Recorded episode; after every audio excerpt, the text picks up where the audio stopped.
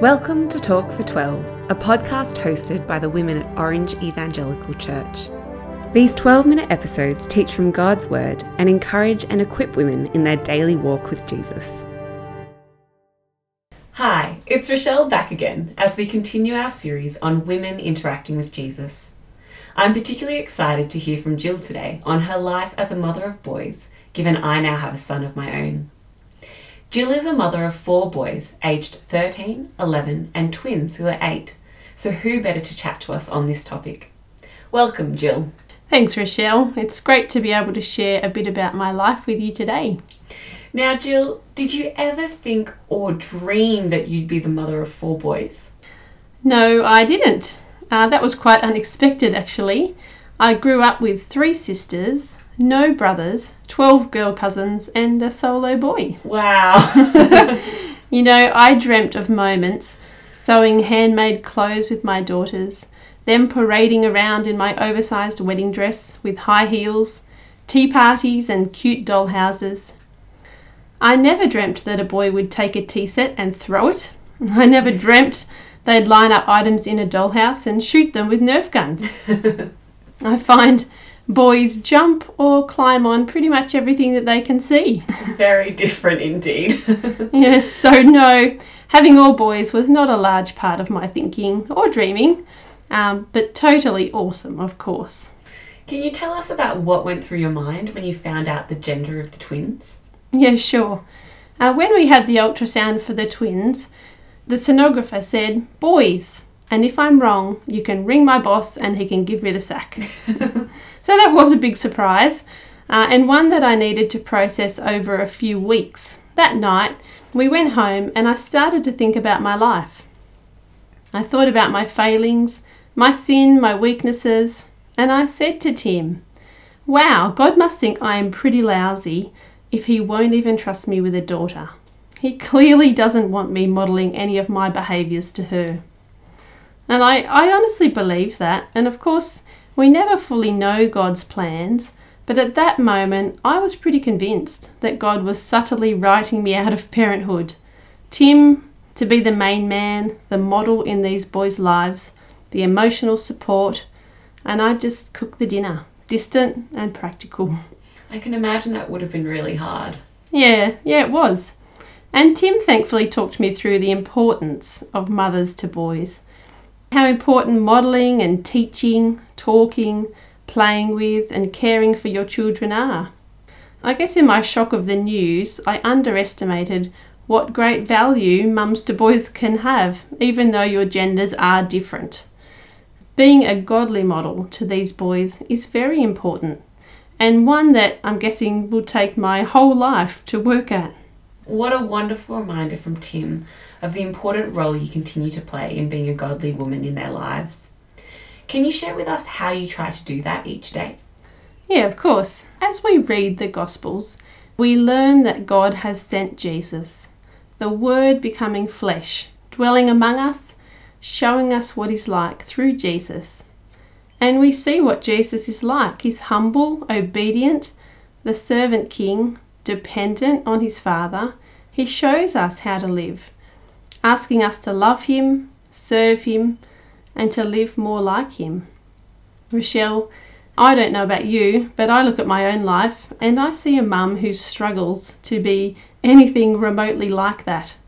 I'm selfish, I'm weak, disobedient, self centered, I'm proud, and very independent. So, following Jesus and being more like Him is my desire, but because I'm sinful, I find it hard.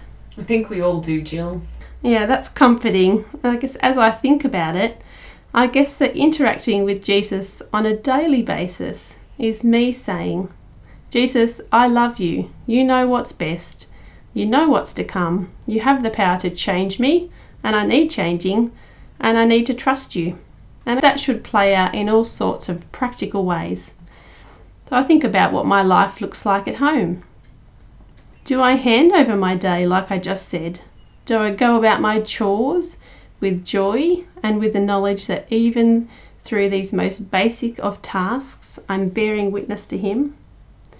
Do I model forgiveness and humility, being the first to say sorry? Do I hold a grudge? Sometimes it seems so unlikely, but it's often in these normal things of everyday life that our interaction with Jesus is so clear. And as a mum of four boys, can they see a mum that has character change because of Jesus at work in her life? I hope they can, and that they realise that interacting with Jesus is 24 7. There is no off switch. We are always interacting with Jesus in our thoughts, in our words and actions. What a useful thing for the boys to learn. I guess learning from each other is part of God's great design. Previously, you mentioned to me that you have a sister who taught you something recently. Can you tell us what that was, Jill? Yeah, my sister was sharing with me that she found great value in just stopping within her home for a moment. So she'd sit in a chair, and over a few minutes, she said that each of her children would come to her, talk, ask a question, give her a cuddle, and they were not little kids. She has found great value in being available and still, in allowing her to connect and hear from her children. Children ask questions about what's on their mind now. They ask deep questions when you snuggle up to them at night in their bed. And if we miss those opportunities as they arise for great conversations, especially about Jesus, I think we will miss precious, valuable moments. I know we are busy, but sometimes I think we just need to stop. I love the idea of stopping and just being available for your kids. Is there anything else you are doing with your boys in particular to encourage them as they follow Jesus? Yeah, I think entrusting Jesus with our children by praying for them uh, shows a real dependence on Him. You know, I've been in growth groups with older women who have said if they could change anything about their parenting, it would be that they wished they prayed more with their children when they were young. It's great to have older women in our lives who are willing to be honest and open about their regrets. And as I hear this, I wish to pray more with my boys and for my boys. And it's hard. Time is hard. The desire to bring things to Jesus instead of fixing it ourselves is hard. But it's such a privilege and such a witness to our children when we can talk to Jesus about things and for our kids to know that prayer is a real priority. It sounds like God has taught you many things. Is there anything in particular that you've learnt through COVID? Something I noticed during COVID was that following Jesus is actually hard to do on your own. Meeting with other Christians, like in a growth group, it might be time consuming in your busy week and it can be a real act of discipline before it's joyful. But a bit like cleaning your teeth, you don't always want to do it, but you know it's good for you. It prevents holes. the lure of time saving, I reckon, is very tempting. But when I commit the time to meet with other Christians, to read God's Word, work out what it's saying, and to help each other to keep trusting God's Word, it is a real boost and it's vital for my Christian growth. We do need each other, don't we? Jill, what's been your experience around attending church as a mum with kids? Oh, there have been times when the boys were younger where getting to church and enjoying church was sometimes hard. You miss the sermon because you're stuck in creche with a clingy child, or you look forward to having a chat to an actual adult after church. Instead, you find yourself doing laps around the car park looking for your runaway child. Something to look forward to. oh, yeah, that's a fun one. it's times like these that can make you say to yourself or to others, is it worth it? I think I should have just stayed at home. And I'm sure I'm not the only one that has felt like that. And of course, there are times that you just can't pull it together, and that's okay. But generally, I think we need to be helping one another to turn up. It does take discipline and effort, but in my experience, turning up to church helps me to connect with people, it helps me to grow in my love for Jesus, and it loves other people in the process. We actually encourage each other by turning up. Absolutely.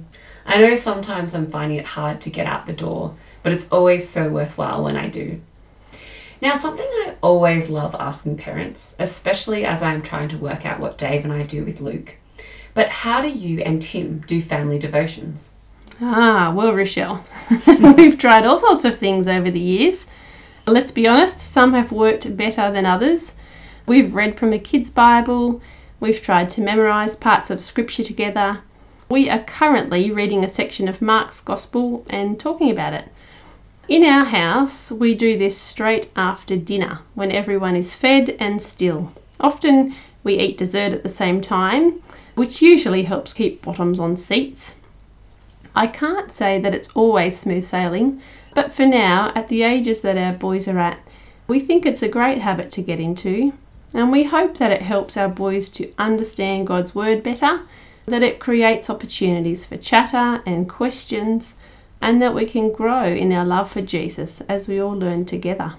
I love the eating dessert bit. Might have to try that one with Dave tonight.